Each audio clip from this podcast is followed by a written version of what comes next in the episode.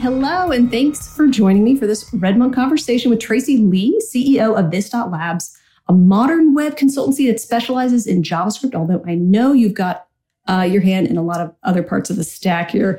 So Tracy is extremely accomplished and has been a leader in the tech industry space for many years. She hosts the Modern Web podcast, and for those of you who still use the social media platform formerly known as Twitter, uh, you probably know uh, Tracy as Lady Leet.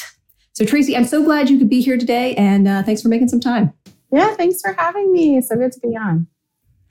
All right. So I'm super excited to have Tracy here to speak with us a little bit about the JavaScript ecosystem and developer relations more broadly. So let's let's dig in. Uh, there has been a lot of transition lately in the front end framework space. I'm thinking specifically of Vercel's partnership with Astro and Netlify's decision to acquire Gatsby and the end of its support for Eleventy. Do you have any thoughts about what is driving this sort of disruption in the JavaScript ecosystem? Um, I, you know, I, I think what's interesting is like a few years ago, right? We saw a lot of, it was almost like every, every successful open source project and every person, every maintainer of a successful open source project was able to raise money or thought that they could start a business to monetize something, right? And so there was a lot of, um, you know, there was a lot of money put into that and a lot of, you know, innovation, I suppose. And then, you know, over the past year or so, right, things have kind of slowed down a little bit, mm-hmm. or the players who raced more, et cetera, et cetera, have kind of become generally more, you know, certain people have become more successful and certain people have like not made it, I would say. Um, so you're seeing a lot of just like general consolidation, in my opinion, within the industry. Um, and, you know, I think in open source and startups, you know, there's a lot of burnout, right? So the question is, I, you know, and I think this this doesn't just go for like open source maintainers, but this also goes for like people who start startups. What are your motivations? How much energy do you have to put into it? Do you want to keep doing this or not? And what does that mean? And also, how good are you at how good of a maintainer or founder are you to be able to build a successful thing, right? It's not that easy. And I think the venture world not only has the funds dried up a little bit, but it's kind of made people think in a different lens to say, oh yeah, you know, I probably shouldn't just like throw money at every maintainer who wants to build a successful company because building a successful open source project doesn't mean you're going to be able to build a successful company. Um, so a lot of people again have pulled back from that. Uh, and uh, yeah, consolidation generally, right? I mean, you can, you know, there's a there's hot gossip on Gatsby and why Gatsby wasn't successful, like depending on who you talk to, right? Um, I think the Eleventy thing is just a consolidation thing. Mm-hmm. And of mm-hmm. course, you know, you look at Vercel and uh, just, you know, I don't know, for the past how many years have they just like been buying everything up? Or at least that's how it feels, right? mm-hmm. Mm-hmm. Yeah, those seem to be the the star players in and the situation with Gatsby being acquired. It seems to be a big part of that story too. And and yeah, yeah. your your read on that really really resonates here. Mm-hmm. So okay, um, I you know, so I'm curious about what you're seeing at this dot labs, and you yeah. know, where do you see the JavaScript framework space going in the next year, five years, ten years, decade? I mean, what you know, what are you most excited about, and like where you know where where do you think smart money is uh, is going at these uh, you know folks who are following these conversations?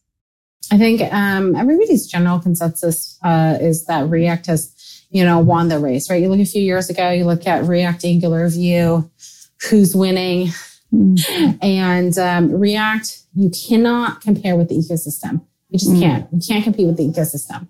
Um, I think that again, it just depends on who you talk to, right? I mean, there's just so many hot takes of, oh, modern React is difficult, and then you talk to some other people to say well, I don't know why you're saying modern React is difficult because it's not. You probably just don't understand what's happening.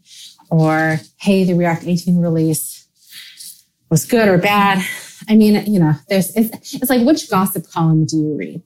right. but I think what's really important though is that React definitely does pay the bills. You know, React is what most of the ecosystem is building on. Um, maybe not because it's the coolest thing or the fastest thing or whatever, but because it has basically become what I don't know, 70% of the ecosystem if I just like throw out a random number out there.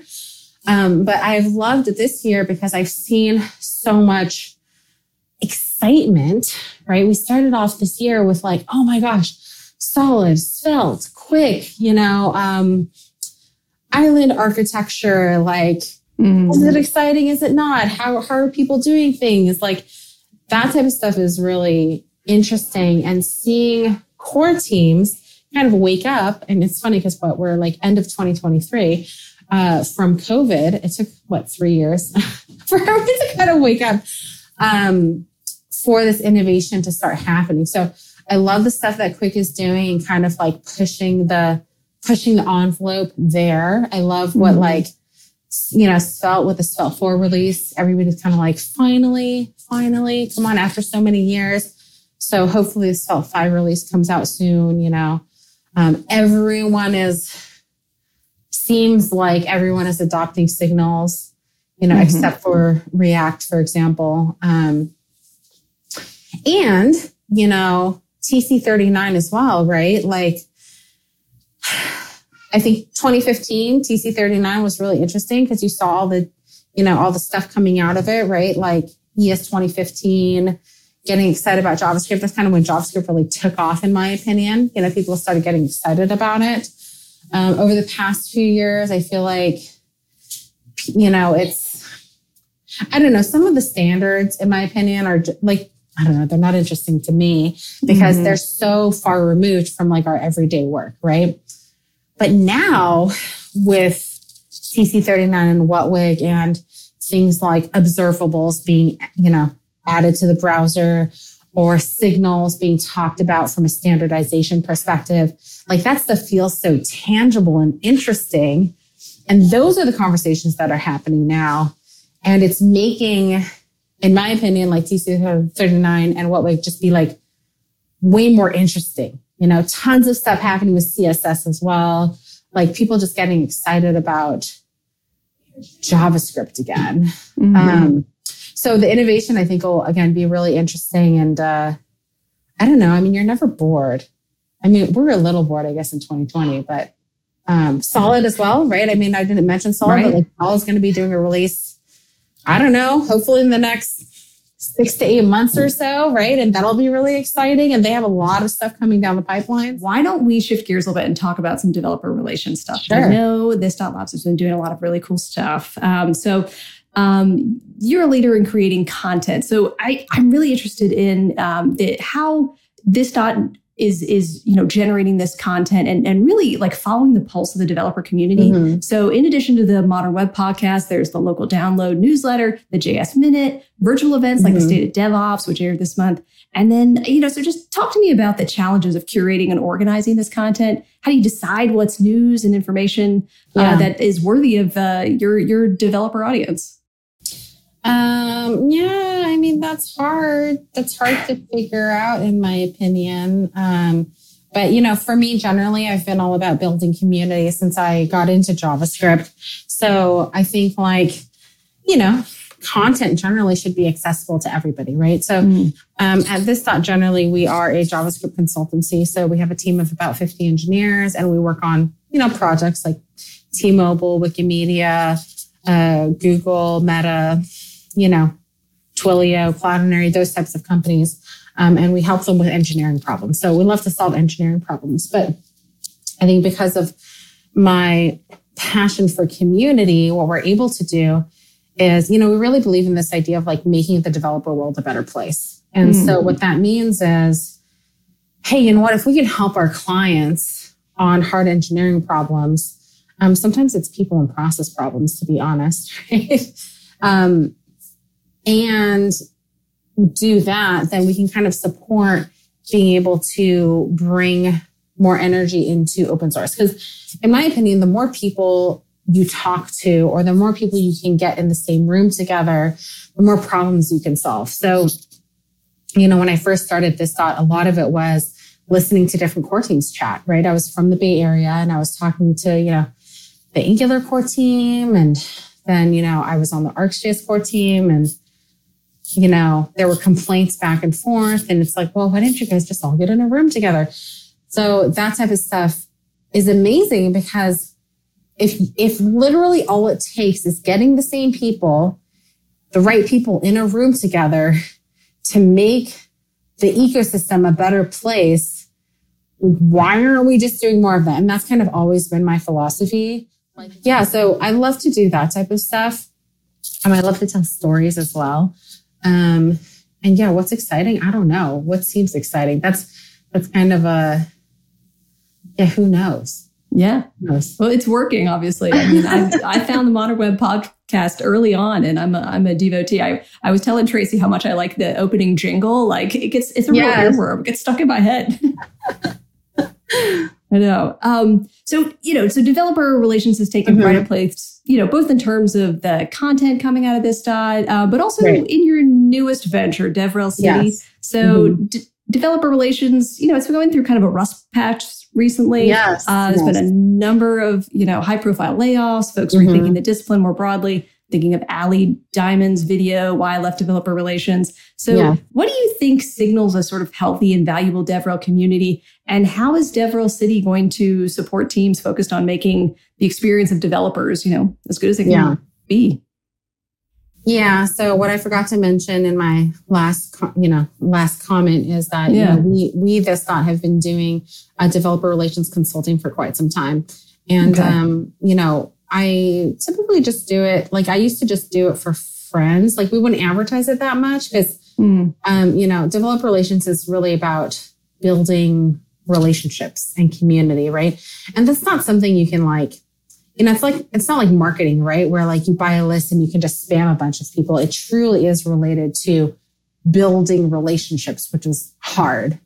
And, you know, you, you can't, you can't do that at scale in my opinion, in like one specific industry. Mm-hmm. Um, but a lot of the problems we were trying to solve for our clients were, you know, startups or organizations like looking to start more into DevRel. And for me, it's really about building a foundation. Um, you know, I've, I've, in my, in my past life, I mean, I have a marketing background. So like in my past life, I was doing marketing. Um, I did get really good at PR, like community PR at, at you know at my last company. Um, and so uh, you know it's it's hard in my opinion. but what I really believe is that relationships need to come from within, right? So we would help a lot of companies start a foundation. Like for example, we helped um uh, you know, I mean we've helped like React training, for example, Michael Jackson, uh, with, um, you know, the, his training. Like, okay, you're going to do a training in Chicago. What does that mean? Who do you need to meet? What meetups are around? You know, um, mm-hmm. or mm-hmm. startups who are just saying, hey, we want to get into the Vue community. Okay, what does that look like? Well, what are all the meetups? What are all the podcasts? What are all the conferences? Where do you need to go? What does that look like? Who are the influencers? Um, and because again, this is just very like you're just building lists, in my opinion. Right. Um, we're like, well, let's just build a product that does that for people and give them access to it. Um, it eliminates oh. hours and hours and hours of work. I mean, you're talking about like 40 to 80 hours plus, you know, maybe like God to maintain. I feel like, I mean, some people pay like a full time person just to maintain these things. Wow. You know, um, so anyways, I think it's like five or six hundred dollars a month. Um, and then, you know, DevRel just kind of does it for you. So starting in JavaScript, um, but again, solving the problem that everybody starts with. And the point is not to like allow you to like spam a ton of people, but the point is to like direct you into the right community. I think, you know, communities, especially in development, move so fast, right? Mm-hmm. Like somebody one year can be like, okay, I'm in like, you know, you look at um, Chloe Condon, right? And she mm-hmm. was like, I don't know, she was like in the JavaScript community talking about cool things. And then like all of a sudden she's like doing something else. Or like Shawn Wang was, you know, in React and then he wasn't doing React and then he was doing Svelte and now he's not doing Svelte and he's doing AI stuff right now. Like, how do you even know that? Um, so keeping track of all that for somebody is kind of what we're trying to do with DevRel City. Yeah, that makes a lot of sense, especially because yeah. it is so difficult. I think as analysts, we try to follow these threads too. And yeah, it's like a, it is, it's a full time job trying to figure out where everybody's moving and they're, you know, if they've, you know, created some important content recently. And yeah, yeah I mean, developer relations is not just a static thing. Uh, it moves fast. Oh my God. Yeah. I, I mean, imagine. I was just talking to Max Stoiber. Max Stoiber, he created um, Styled Components back in, you know, 2015, 2016. Oh, wow. I remember when that was. And he created React Boilerplate. And, um, you know, gosh, I haven't talked to him in so long, but he's like CEO of a company. They raised $30 million. They are in Whoa. GraphQL. You wouldn't, I mean, I didn't know Max was in GraphQL until I talked to him. And, you know, I've been doing GraphQL stuff for like, I don't know how many years, right? And how long, yeah. did, how long ago did he start that company? Right. so it moves fast. I mean, technology generally and people move fast. yeah. Yeah. Okay. And do you so do you think developer relations is in uh, is going to you know survive this I guess economic downturn? It seems that's how I typically hear it explained. Yes. Um I think there is you know, I'm writing a book on developer relations as well. So DevRel City will have a lot of blog posts about this coming out soon. Um, yeah. But uh, I think people were doing developer relations because they felt like they needed to and not understanding truly what developer relations was. I see. And um, you know, some some companies who have like put their entire, you know, their entire marketing effort has been developer relations forever. Mm-hmm. Um, and I won't name names, um, but you know, they're scaling back. And it's just like, what? What? And the problem with developer relations as well is that the ROI you get on it is mm-hmm. not immediate. So there's never yeah. a direct correlation. It's really hard to find a good direct correlation between what a DevRel person does on a daily basis to like what a monthly or quarterly metric is. Unless you, ha- you know, you can, but like then is it a vanity metric? Then was it the developer relations person? Was it the marketing person? Was mm-hmm. it because of a sales thing? Who knows? But I think what developer relations does is really help you find a foundation, right? So, um, you know, there's different areas of developer relations, like developer experience, which, you know, can encompass things like documentation, for example, um, you know, written examples, you know, just general education within the developer community, um, is maybe something more tangible, maybe something more like product focused and something that people can like justify because like the onboarding experience or the retention of a of a customer for these SaaS companies that are paying for it, um, you know, they'll they'll be able to see the direct value on. Mm-hmm. But I guess the question is like, you know, developer evangelism, right? Like going to a ton of conferences. Yeah. Is is there value in it? But I will say, for example, Misko Hevery, who um, founded Angular at Google, um, since moved on to work at Qwik and, and create Qwik. Um, he, I, I can, he was able to make Qwik actually talked about and respected within just a few months. Maybe it took him a year, maybe it took him six months, right? But the fact that Qwik was put on the same left of the same words or le- you know left the mouths of people who were talking about svelte solid. It was svelte solid Qwik. Mm-hmm. that's huge. I right. mean that and that was because Misko said yes to everything. He was at every single possible conference you could ever freaking yep. imagine. And um so you can't say it doesn't work right? Like sebastian mm who used to be at Native Script, progress nativescript um, you know, you could see from the downloads where did Sebastian go to a conference, and that directly correlated to what country was getting, you know, native script downloads. Wow. But like, that's interesting. But like, you know, I mean, that's hard. Like, you know, and I think the metrics and the standardizations of what DevRel means to different organizations and um, how they measure value is still so all over the place. And honestly, will the industry ever come to like some level of a standard? I don't know, but like, yeah, doesn't seem likely. The other crazy thing, though, to me about developer relations is, you know, here's here's what I think typically happens in in a product. Right, you mm-hmm. see this all the time. SaaS companies they have a good sales team. They, the sales people network with the right people, right? So the C levels or whoever's signing the checks make these business deals. Okay, $5 million contract.